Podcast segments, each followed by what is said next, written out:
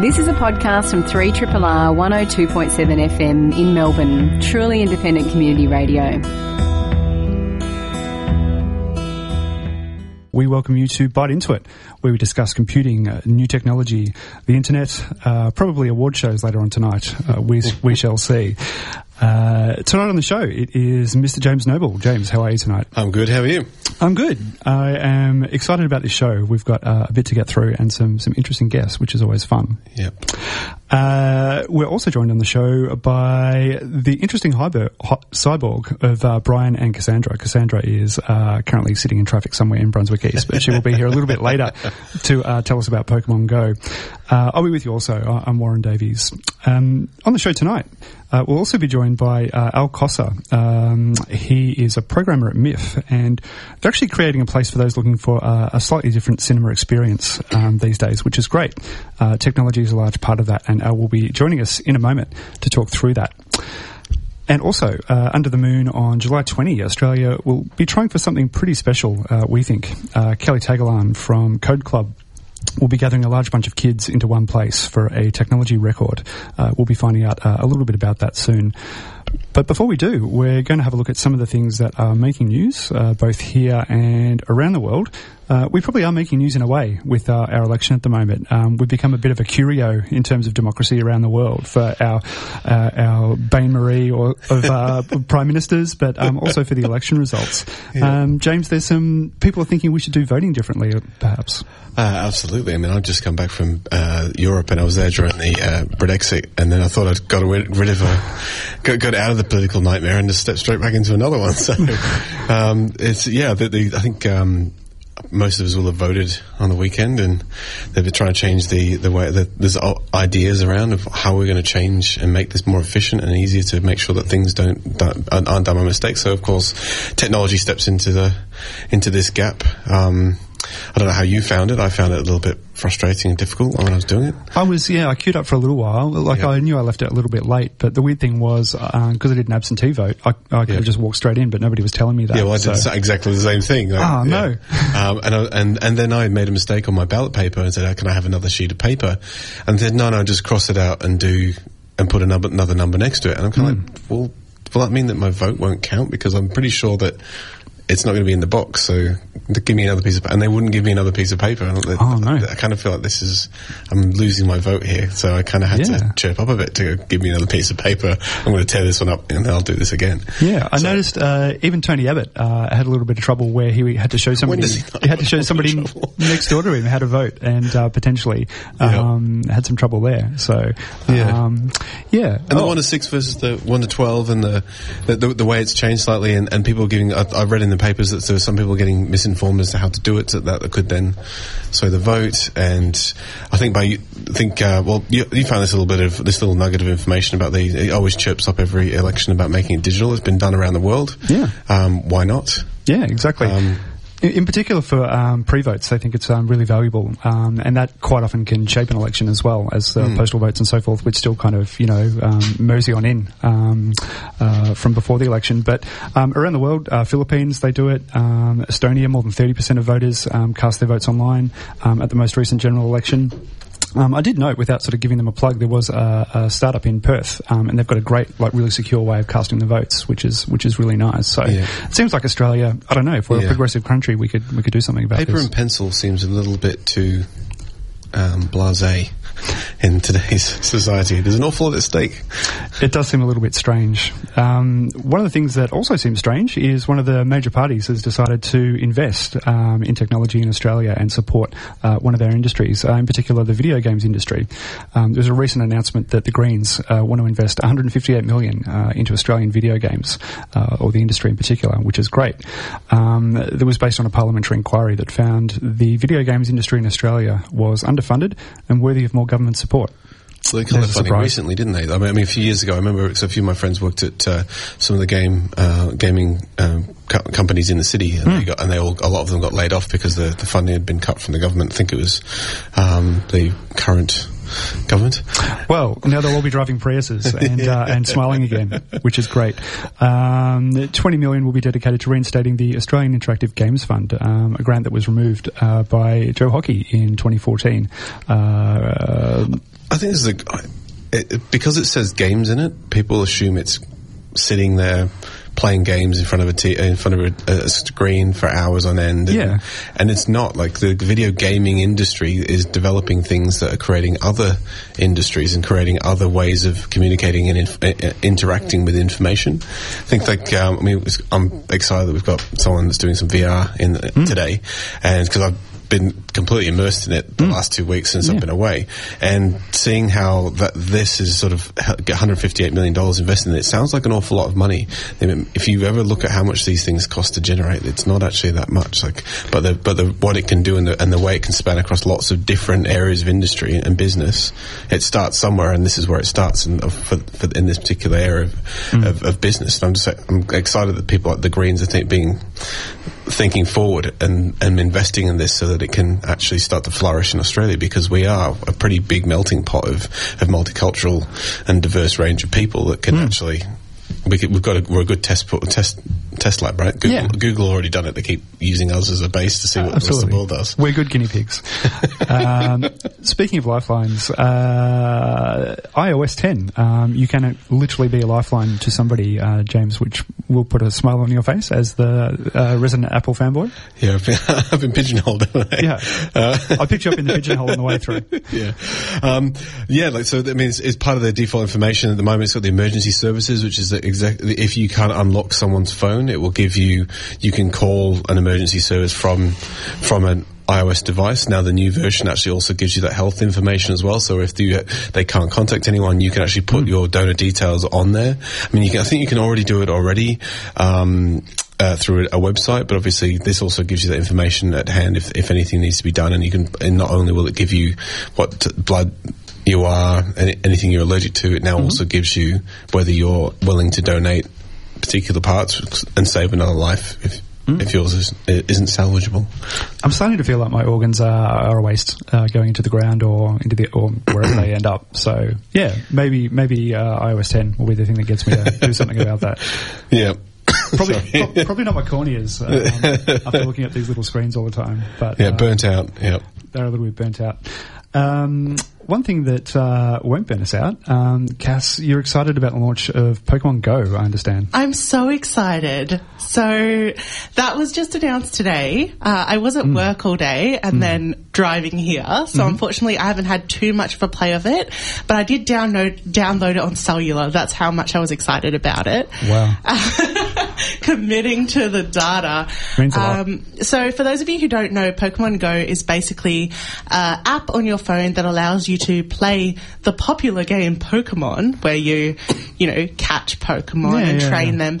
But uh, it actually uses your phone, and you have to walk around, and you can actually do it so it's augmented reality. So Hmm. you're throwing Pokeballs and catching a Squirtle or a Charmander, but you can actually it uses your camera to show you the room around you. So it's bringing Pokemon to life. So you get these these cartoon sort of. So you can walk around as well inside the Yeah, VR. you, you have to walk around, otherwise you can't so we move. can actually map you moving around a room Yeah, as well. there's no controls because I was trying to play it at my desk. That's fantastic. Like, no, I wasn't. If my boss is listening, but um, yeah, you researching, researching. you actually have to to walk around to be able to use it, and then there are different pokey points. Pokey where- points. yeah, where you can actually catch. Um, catch different Pokemon. So I'm looking forward to getting into that and finding out a few more features. so when is this live? Oh, so this just this went out. live in Australia today. Today? Yeah, whereas the US and UK will still have to wait See? a little bit. So Thanks, Google. Finally, we get something early. Uh, it came out on Android, definitely. Not sure about iOS. Um, Oh, you give it to him, you're taking away. uh, but if you search Pokemon in the App Store, it doesn't necessarily take you there straight away because it's so new. Um, so you do you do have to start kind of find the links and go through from there. But Right. it's easy enough to find. There is so much information about it. It was it really made my day. Very exciting.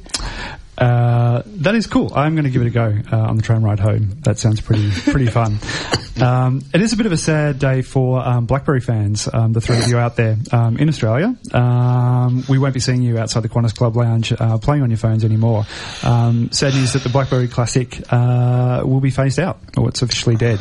Um, in a blog post on Tuesday, BlackBerry's COO and General Manager for devices, Ralph Pini, uh, said they decided to stop manufacturing just because they wanted to.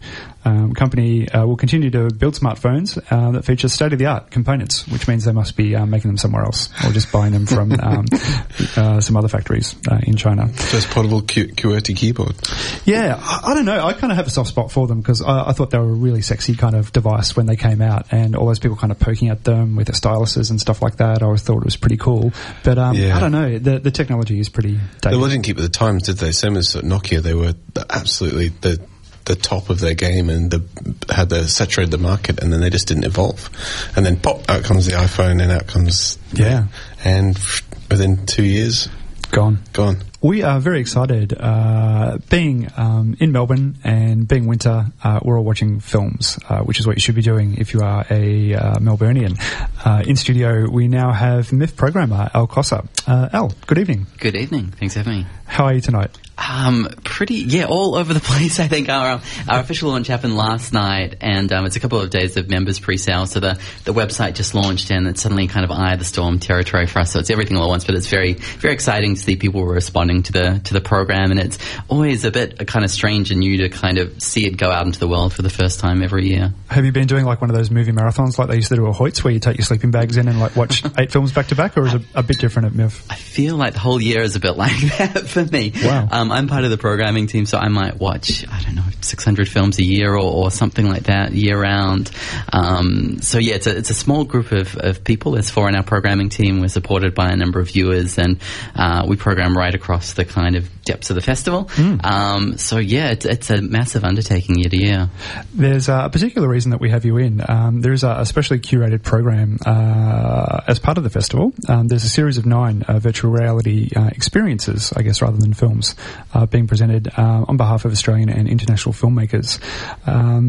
Is this a, a new thing for you guys, or um, the first time you've sort of had a, a curated um, VR presence? Yeah, absolutely, it is. It's it's something very new for us, and I think it's very new for the world of festivals in general. We've seen, you know, a number of uh, places like Sundance and Tribeca and IDFA who have been emerging in this space. I think in the last year to two years, and it's been really interesting to see festivals adapt to this sort of format and mode of storytelling, um, as well as audience who are, you know, still experiencing this for the first time. 2016 is, is obviously a tipping point year in terms of accessibility to consumer prosumer level technology in this space. Um, so I guess one of the very exciting things about a program like this is to see people's response to the technology for the very first time. Um, uh, MIFF, you know, as a festival is is a kind of massive cultural event in, in terms of its span and reach. There's just under 350 films, um, and there's a kind of huge diversity of programming from from all around the world. There's around 510 sessions on the traditional film side of things. So you know we program right from kind of broad access through to very um, experimental or formally adventurous works. And so VR, in terms of its storytelling. Uh, I guess capacity and potential is a really interesting point of diversity uh, in terms of all those kinds of storytelling that we, you know, represent right across the film program. I think I'd, I'd experienced this, in, like I was just saying before, off air, which I always make the mistake of speaking um, before the radio, the mic's on. Um, that uh, I, I, got a good uh, first-hand experience of this in the last couple of weeks while I was away for work, and I thought of it as being a little bit of a like do you remember 3D glasses you'd wear watching television? I kind of thought, oh, it's another thing like that. But once I experienced it, I was like, I've been showing everyone like, check this mm. out. Like, you get to have, and the way that you can use the VR in, in like so many different ways. So mm. whether it's interactive or it's just viewing, or you're the fly on the wall, or you're part of the experience. Like it's, I think it's fantastic. Like I'm so excited that that MIFF is probably one of the first festivals to actually implement this into the festival, like for film, that it's. I'm, I don't know if we're first or not, but I'm excited. To, um, as soon as you were on, I read this. it's, Oh, you're on.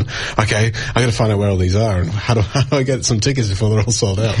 so, Yeah, well, it's. I mean, there's a huge kind of. I guess range of, of different kinds of experiences that we're presenting, and they're they're happening in different ways. There are a couple of experiences that are made by uh, a local company called VR Tov. Uh, Oscar Raby as director, Katie Morrison as producer, um, who've already had a, a great deal of success internationally um, with these works. We've got the Australian premiere of a work called The Turning Forest. It was made in collaboration with uh, BBC Research and Development in terms of the way um, the sound was built, which was uh, it's a um, full kind of binaural um, experience that was recorded on location with a 20 microphone array. So in terms of that spatialization of audio, You forget that as well. If you're in a 3D space, Yeah. things are going to be in different locations based on where you're looking. Absolutely, and Trying it's work it's- that out. Oh yeah, um, and it's the the story itself is this kind of beautiful, almost kind of fairy tale, fable esque, um, uh, I guess, interaction and meeting between a couple of kids in a in a forest and this creature. And right on the other side of the equation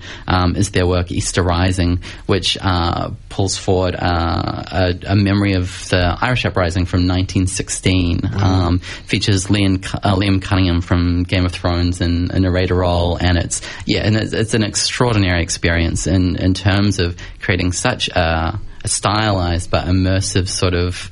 Uh, I guess subjective experience of history and the way it really kind of encourages your curiosity uh, in terms of your eyeline, in terms of, I guess, just nudging you in, in delicate ways to kind of explore the space and to kind of receive the story, I think, through suggestion, which is the great kind of ability of directors in this space because telling a story in VR is, is something altogether different from telling a story in, in film. Um, Yeah. You know, the, the exciting thing about this space is that the language of it is still being discovered, and that's something that really excites us because people are, you know, willing to experiment and they're willing to also talk and share about what they've learnt um, in terms of this generation of kind of VR storytelling that we're seeing happening now.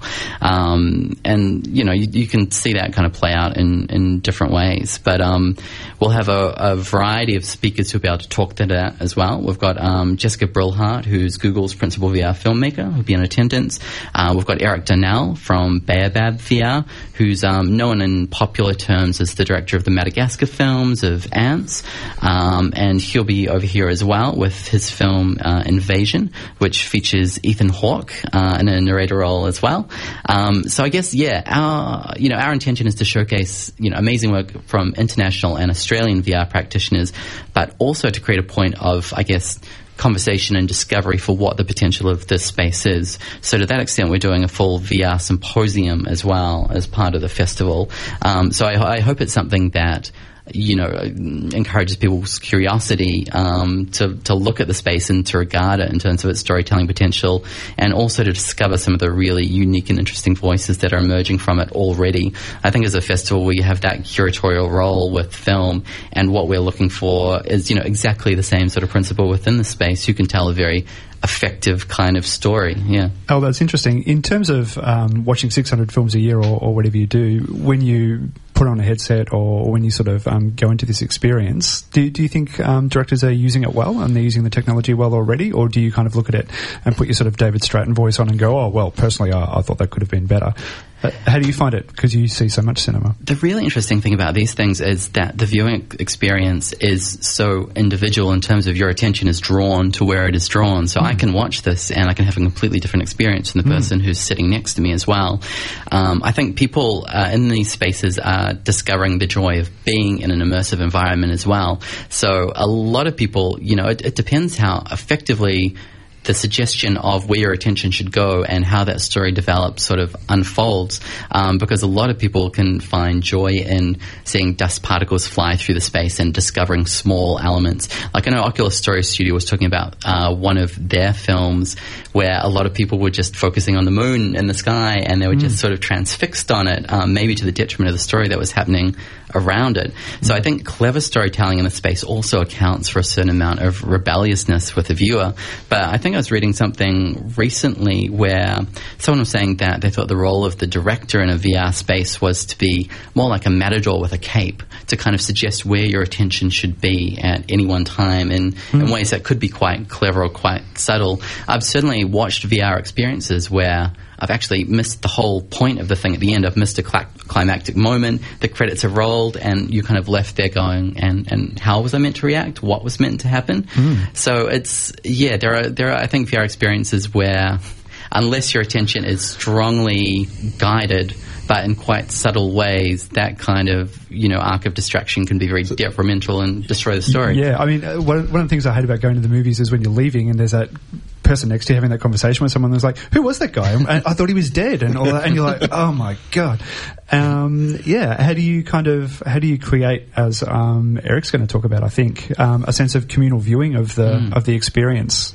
Well, there's a, a couple of things I can talk to on that. I mean, uh, one of the other ways that we're showing films or VR films within the festival, um, we have a number of uh, films that are available via Samsung Gear VR headsets, and we've been working with a number of um, technical partners, Steve Sping- uh, Spingari from Worldview, the whole team at Visual Playground, who have been um, devising and developing essentially a sync-based kind of trigger platform for mm. us, uh, where you know eight people will be able to watch films at once. Mm-hmm. Um, essentially, the the films will start and stop for people mm. at the mm. same time. So that's a degree of communality um, that we can introduce to essentially what is an individual viewing experience. Mm. It's sort of interesting to see other applications elsewhere of where you know communality has been built. I I was reading just in the weekend that uh, it's sort of a non-narrative film application, more of an educational one, but there was uh, I think it was in Washington, D.C., there's been a bus which has been fitted with all the windows essentially being like a kind of a VR I've screen. Seen this, yeah. Uh, McCann did it for. Um, uh, Lockheed Martin. Yeah, right. They, they fitted out. They they've got a new technology where it's clear, like it's clear screens that you can. They then can tilt. So they went through a, a tunnel, like a, a, on the road, and then tilted the screen so they become black so they can see it, and were, all the kids are on Mars. Exactly, yeah. And, and they mapped it out. It's a, and that's a group, that's a community experience, which is very different because you're not actually stuck in your own world. You're actually with a group of people, which mm. is.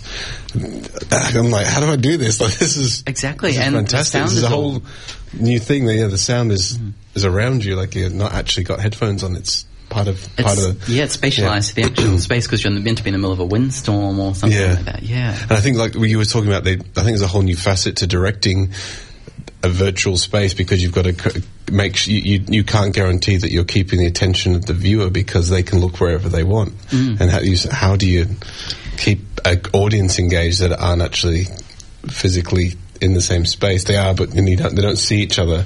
Whereas there's, there's, all these new ways of doing things that are just being discovered that are going to keep getting better and better. And I'm excited about it. I'm kind of scared about it as well. The fact that you can then go into this world that looks real because it is film and you actually can see yourself in it. Like you well, get lost in yourself eventually. Yeah, I mean, it's really interesting. I was reading something the other day as well. I, I, think it was by Chris Milk, maybe on Medium, and he's done TED Talks recently, that kind of thing. And he's obviously a very respected originator of, uh, you know, VR content, which is pretty seminal today, um, you would say. And you know, the way he calls uh, virtual reality the last medium, and that, you know, when we watch a film where amount of a certain, you know, I guess filtration um, or interaction via a physical medium where we're investing ourselves into a story that's being told on a screen that is physically remote from us. And so when we read a book, we're aware of the letters that are, are on a page. There's always that certain amount of distancing, but inside a headset, there's there's no distinction between I guess, your consciousness and what's being told to you. And so he was saying, you know, now there's that element of suspension of disbelief where we project ourselves into an empathetic state with characters and storytelling.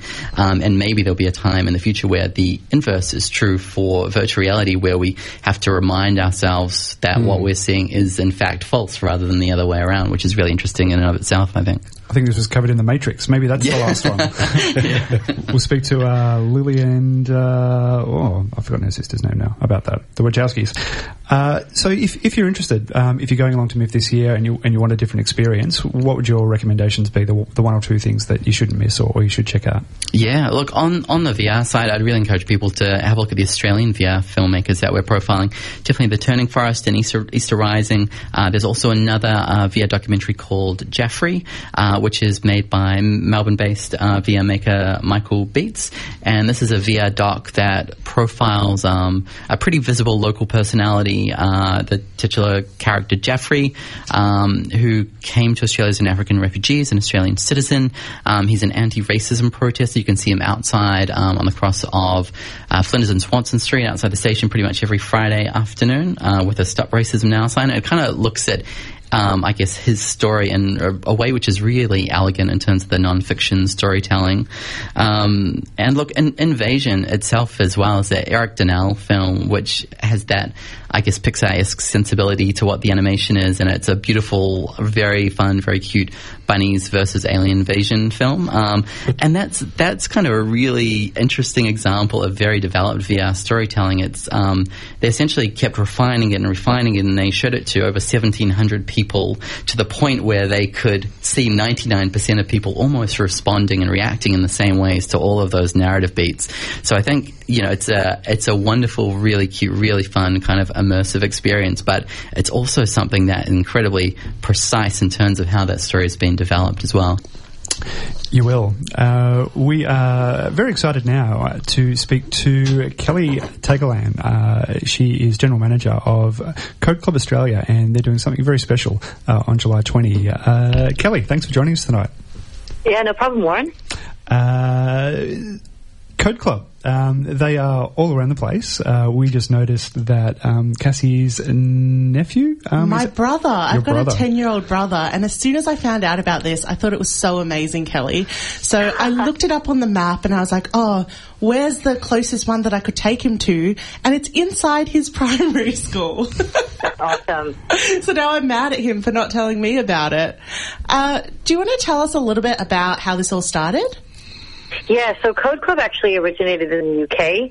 Uh, a woman named Clare Sutcliffe had this vision of getting more kids into digital technologies by getting them interested in telling stories and making animations and building games of their own in a really accessible technology called Scratch, which teaches primary kids coding concepts, right? Computer programming, um, really just accessible to everyone.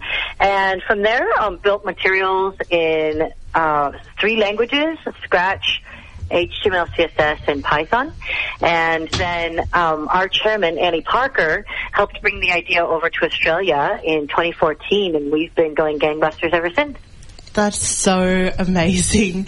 Uh, so when you're dealing with this, I read a little bit about the fact that you actually use the opportunity to try and alleviate some of the gender imbalances when it comes to coding and getting more women in STEM fields. Can you explain how you go about that? Yeah, sure. So, look, a lot of our programs exist in places like schools or libraries or community centers where kids of all different backgrounds and socioeconomic um, backgrounds would be coming to to learn. And so what we do at Code Club is, first of all, we present them with challenges and curriculum that are totally gender inclusive. There's um, no leaning to any gender in any of our lessons. Everything's just kind of out there for every kid to enjoy. So we don't give girls uh, lessons that have unicorns and sparkly pink things all involved, but they're more than welcome to customize their lesson according to their own interests and their own leanings. And then um, as far as getting young girls involved, research shows that by age 12, 13, 14, girls are already kind of considering themselves out of place in um, math competitions or science competitions, things like that. So we know that computer programming, um, using those STEM skills from age eight or nine, really captures their interest and gets them um, going in a, in, in a field that they perhaps could pursue later as a profession or deeper into their studies. Um, a big priority of ours is to diversify technology, diversify STEM in Australia. It's interesting. Uh, I noted in one of the stories uh, around the uh, upcoming um, world record attempt, um, there are a lot of uh, unsung heroes um, in space. Um, it's actually um, designed to coincide with the uh, Apollo 11 uh, landing, the, the world record attempt. Um, Margaret Hamilton, who had a development of Apollo's on-flight software as an engineering director yep. before founding Hamilton Technologies. I wonder if there was a connection there with Terminator and Hamilton. Oh. no, that's that's that's a bit of a stretch. I, could be a bit of a stretch. But I think that you know, if if you watched the the Matt Damon film The Martian, it was the first time that I actually saw a a little bit of a nod to computer programming co- computer programming in the space program. I really enjoyed um, seeing the different walks of life represented. There are so many different technologists and scientists that contribute to something like a space program. And one of the overlooked little facts that we're trying to bring uh, to light is the fact that the Parkes dish in uh, regional New South Wales played such a major part in the Apollo 11 space landing in televising that to the rest of the world. The connection that the world has to the space program is very, very much um, due to those early images reaching households, um, uh, what was it, 65, 67 years ago or so. And it, it, we really want to highlight that Australia had a major part to play in that, and that Australian innovation is really um, in danger of falling behind um, the rest of the world if we don't start getting our kids prepared for the digital technologies um, revolution that we're already living in.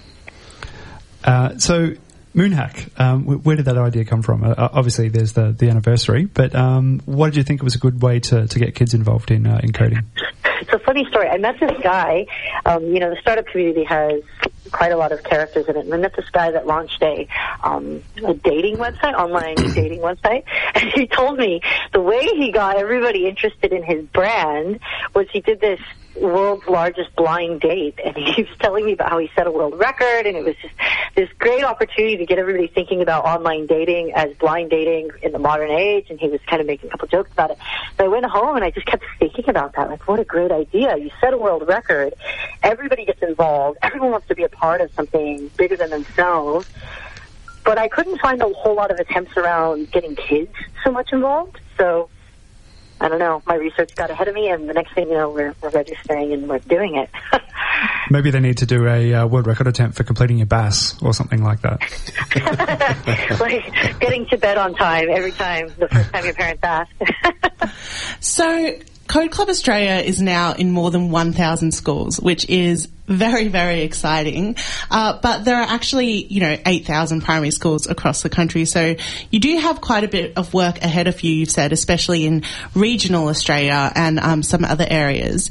But you've actually come up with innovative ways to reach regional schools or schools with problematic um, online connectivity or schools where IT teachers are under resourced or perhaps they don't have IT teachers at all.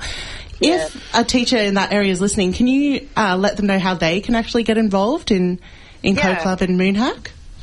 Yeah, so um, the brilliant thing about technology like Scratch is it's available offline. Um, you do have to have an internet connection at some stage, but you can actually um, download the program to the to a computer ahead of time, and you can print out the lessons, and you can participate totally offline, which makes it really relevant to our schools that um, really are a little bit removed and feel you know that disconnect. Also, because it's a browser-based program, Scratch is really accessible to lots of con- computers that say adults are kind of going out. Oh, that's old, out of date computer, but as long as it gets online, you can really um, get access to some really, really great opportunities there. Another great thing that we offer uh, through Code Club is our teacher training program. So if um, before or after Moonhack a teacher wants to get involved and needs a little bit of support, they should really seek out our teacher training program, which runs sessions constantly and they're totally free, thanks to the Telstra Foundation and the Australian federal government amazing, amazing work. I love to hear things that get more diversity in and, and more people involved. So great work on that. Hey, thanks. Yeah, we really believe that this is for every kid in Australia, um, and we hope that with this world record we can unite everybody under one thing that we all have in common, which is a view of the moon, no matter where we are. Do you know what the uh, the current record is for most uh, kids coding in, at one time? There is no record. We are actually setting the record. Amazing. Um, yeah, so we're, it's all kind of happening right here in Australia. if I had some kids, I'd get them doing it right now, just to give you something to beat. Oh, spread the word. And actually, big kids can get involved too. Um, they won't count toward the record, but you can participate and help raise awareness by putting your project out on social media and come along for the ride with us just the same. Fantastic. Uh, thank you very much for joining us on the show tonight, and uh, we'd love to get a report on uh, on what the record is. And uh, I don't know, maybe there'll be uh, some people out there uh, ready to give it a go. Fantastic. It is on the 20th of July, so you do have a couple of weeks um, to get ready. And where can where can people find out more about this if they if they want to sort of do it or get involved for the first time? Yeah, just skip over to the website. That's codeclubau.org. And you can also look it up through moonhack.org. Fantastic. Uh, thanks very much for joining us. Um, we're looking forward to it. One of the things that um, is uh, well going to be a feature in our life um, pretty soon is uh, driverless cars. They are out there. They are coming. You will be queuing up outside a store to buy one. Um, one of the things that Google actually does with its uh, driverless car program is releases a report um, every month. They did actually have a, uh, a rough June. Um, there were uh, a couple of uh, fender benders, but no one was hurt. Um, just a, a few um, dented egos and dented bumpers. But one of the things they did actually release was um, the, I guess, features of the algorithm around cyclists. Um, we do like to cycle here in Melbourne, so this will be quite important to us. So they've actually put that in. Um, one of the things that is a a challenge for the driverless car program and, and, the technology is cyclists are very fast, they're agile, um, and hard hard to predict um, compared to cars and trucks and, and trams and so forth. So um, it's harder for cars to anticipate um, their movements. So what they have done um, with the lidar and, and the other sensors on the vehicle is um, got out there on their bikes. Um, apparently, that's what the Googlers do. Um, there's a great um, graphic in this article on TechCrunch of um, 30 people riding their bike around a, car, yeah, tr- trying to confuse it um, in a circle. It's it's good. They're, they're, kind of doing it in a very physical way. so they tracked the bikes individually and then predicted a path for it, and yeah, maybe freaked the car out a little bit. Um, they're actually uh, given cyclists are actually given extra room uh, when they're detected, so they have a full lane uh, to themselves, which is great. I wish some Melbourne drivers would do that uh, for cyclists uh, and motorcyclists. I like the fact they call it they're trying not to let the cars AI have an anxiety attack. Yes, uh, I'd be very concerned if that actually was in the software. Um, anxiety with anxiety flashing on the dash, um, you'd stop your knitting in the back seat, wouldn't you? Um, hand signals are, are, also seen, which is um, really impressive and understood and taken into account. Um, yeah, so I, I, think that's interesting. There, it could very easily be an afterthought um, for something like this, but it seems like they're paying attention. I mean, they're very thorough, aren't they? And they're not releasing anything specifically uh, straight away. Do, how long have they been doing this sort of technology? Uh, this is the first one from a decade ago. They're still yeah. still honing and um, working out the right algorithms, right way to do it. Um, unlike Tesla. Unlike Tesla, what's what's my segue's not quite as good as yours, but I just thought um, the, it was a few months ago now that uh, it was a few months or a few weeks ago that uh, there was a, a, a gentleman in, in, America that I don't actually know about this one. Uh, he, di- he uh, that died while watching Harry Potter in, in his Tesla because oh. it didn't detect a truck, and he basically had a, had, on, had a collision. And uh, I'm don't quote me on this, but I'm pretty sure it was something to do with the white. Uh, it was a white truck in a white. Oh, in a snowstorm. In a snow, yeah. and, and they didn't detect it. Um, so the what happened was that that, that happened, and then within a few days, uh, Tesla had a massive uh, uh, flash sale of their stock, which then sold to make billions of dollars. And before, and they didn't announce that this happened as well. And then when yeah. when they uh, contacted Elon Musk, he was saying it was because he didn't think it was valid because the distance that all of these driverless, so self-driving cars had travelled was much was far greater than the average uh, distance before an incident. Mm. So he was kind of right. Uh, that was kind of a I don't know. Strange coincidence. Yeah. Um, one of the things that we should point out about that was it wasn't a fully automated car. Um, the Tesla in question was actually uh, in a situation involving assisted driver technologies. So a little bit like cruise control or assisted steering or yeah, have if you're knitting in the back seat, then you probably should yeah. get the Google car and, and a few cyclist buddies. Um, speaking of interesting tech, you've you've been on a, a tech field trip recently. Um, what, what, are some of the things that caught your eye as you were uh, yeah. afar? So I was uh, I was um, over in uh, Cannes on the French Riviera, which sounds very um, elegant and uh, mm. adventurous, which it was. But uh, I was uh, judging the uh, digital craft and UX for uh, representing Australia, and I spent six days in a room with no windows for mm. eighteen hours a day. That's, that's prison, James. Yeah, yeah, yeah. It, it, felt like it at some point, but it was. I was. I was being entertained. I was watching a lot of two-minute videos about okay. Uh, lots of technology. The, that's why I was really excited about the VR stuff that came through because there was a lot of VR, and I was judging on the VR. Mm-hmm. I got to experience some things firsthand, mm-hmm. like landing on the moon oh. from the movie The Martian. Yeah, wow. Um, in a chair that made you feel like you're actually floating, which was a, amazing. I did wow. feel quite. I did get nauseous for three hours afterwards. I got a big yeah. travel seat. Um, I got to play. That wasn't the spritzers. yeah, yeah, okay. yeah. Well, they were handing me cocktails. Right. Um, that there was that there was quite a big thing. And what I noticed was also there's a lot of different ways of thinking about things that globally that we're not doing in Australia that I just didn't even think of, and that because I'm not exposed to it, which is an interesting point. Um, and VR is being implemented in all different ways across, and it, it's already a done deal. Most most locations.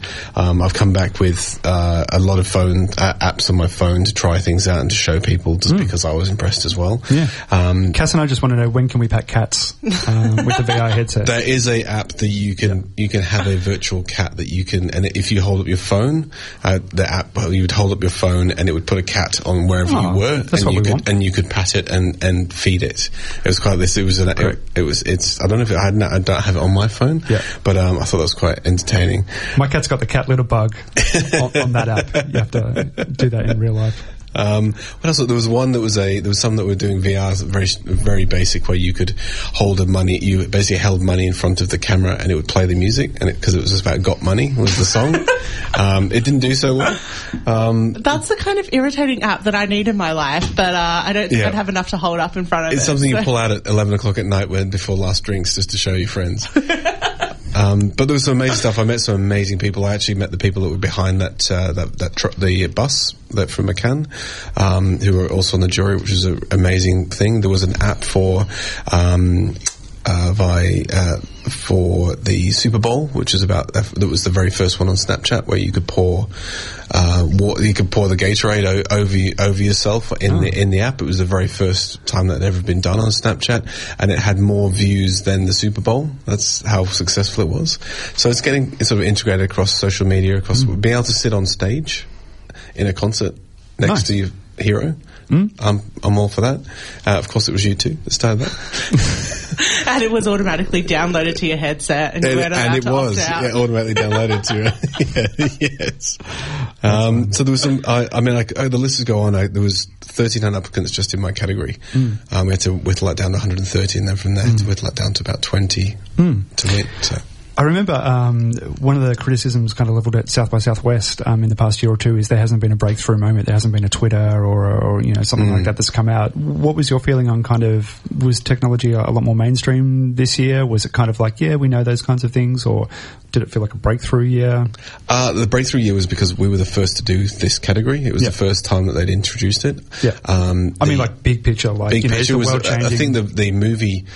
The, the VR was the biggest, and using it in different ways. Where of, sort of Samsung were doing a good push and Mm-hmm. promoting a lot of different things. They did um, uh, the VR for having sort of distance, having a conversation, almost like the Skype, but in a VR oh, world that's cool. um, and be able to the new movie stuff. So they brought um, Google sponsored um, with the Mill in London a VR movie called Help. Uh, on store on, on a, a app that you can Google Stories, uh, where you could actually be part of the actual movie and sit and exp- enjoy it. So there was that was sort of one of those wow wow moments. Yeah, um, fun but- once you get yeah. your hands on it. It is almost time for us to go. Uh, we've had a lot of fun on the show tonight. We could definitely speak to station management about getting an extra hour. Uh, we will do that. uh, thanks for tuning in. Thanks to our guests, uh, Al Cossar and Kelly Tagalan. Uh, shout out to our podcaster, uh, Justin Petch, for uh, his uh, tireless efforts. Uh, we've been Byte Into It, and we'll be back next Wednesday evening. Have a great night. This has been a podcast from 3RRR 102.7 FM in Melbourne. Truly independent community radio. Want to hear more? Check out our website at rrr.org.au.